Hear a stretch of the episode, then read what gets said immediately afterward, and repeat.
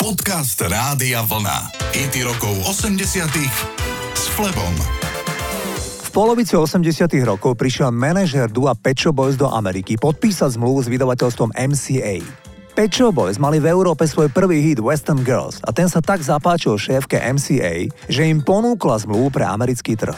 Kathleen Carey vtedy viedla label MCA a bola dobrá kamarátka s istou Ellie Willis. Ellie v tom čase podľahla malovaniu a keďže milovala Pet Boys, požiadala priateľku, či by nemohla vycestovať do Londýna a Pet Boys namalovať. Ako portrét. Cítila to tak preto, že sú to skutočne zaujímaví chlapci, jeden bol architekt, druhý spisovateľ a boli oveľa inteligentnejší ako mnohí hudobníci v tom čase. A tak sa Ellie ocitla v Londýne, kde malovala Pet Boys. Táto žena spomína, citujem, Počas toho, ako mi pozovali, sa ma opýtali, prečo sme tvoje umenie nevideli skôr? A ja som povedala, no, ja som hlavne skladateľ a textár. Iba teraz som začala malovať, viete?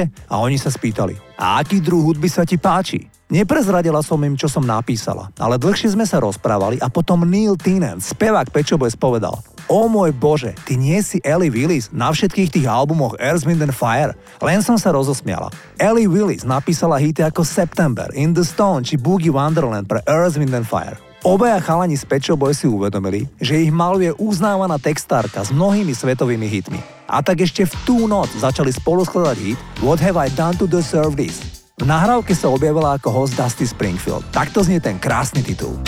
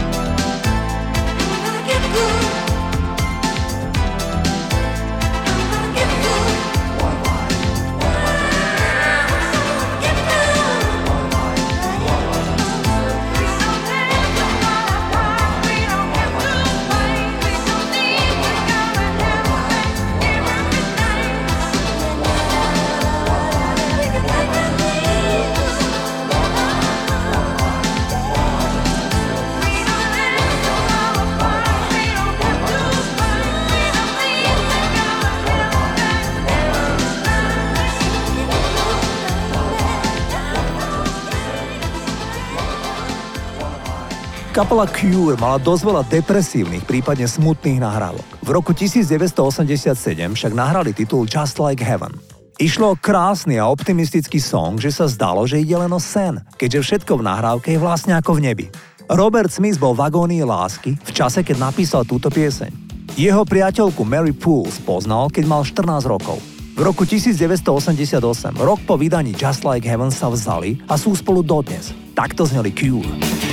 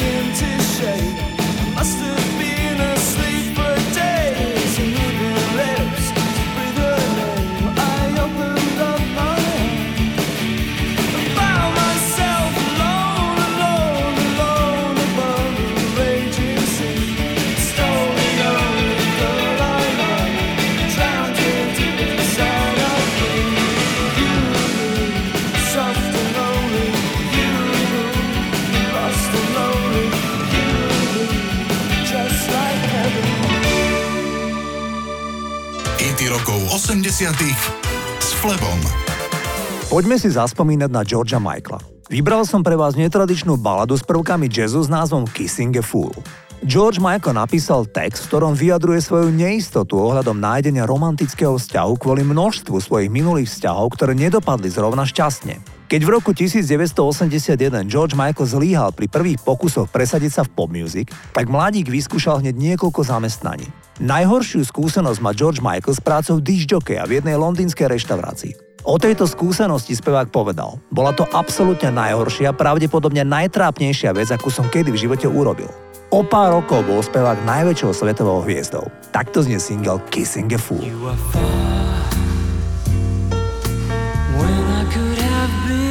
star.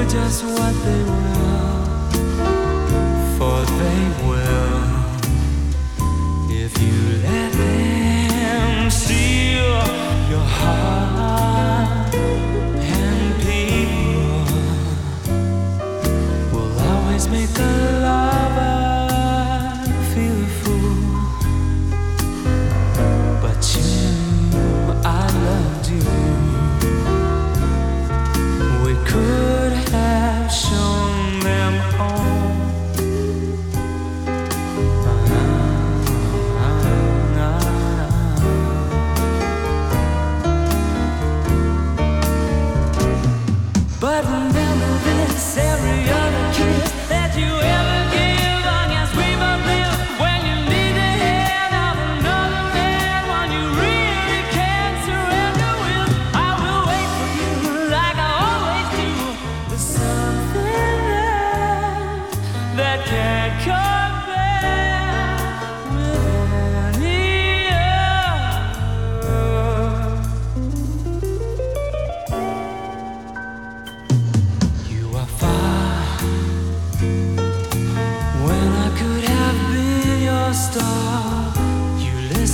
people.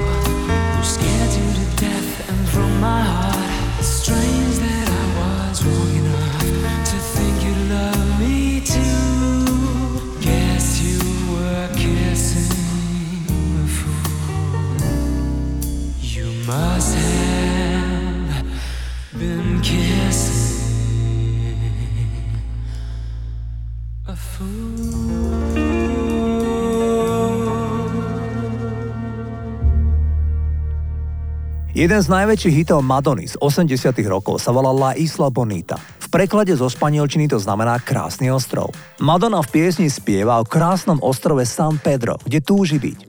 San Pedro však podľa Madony nie je skutočný ostrov. Názov si jednoducho vymyslela.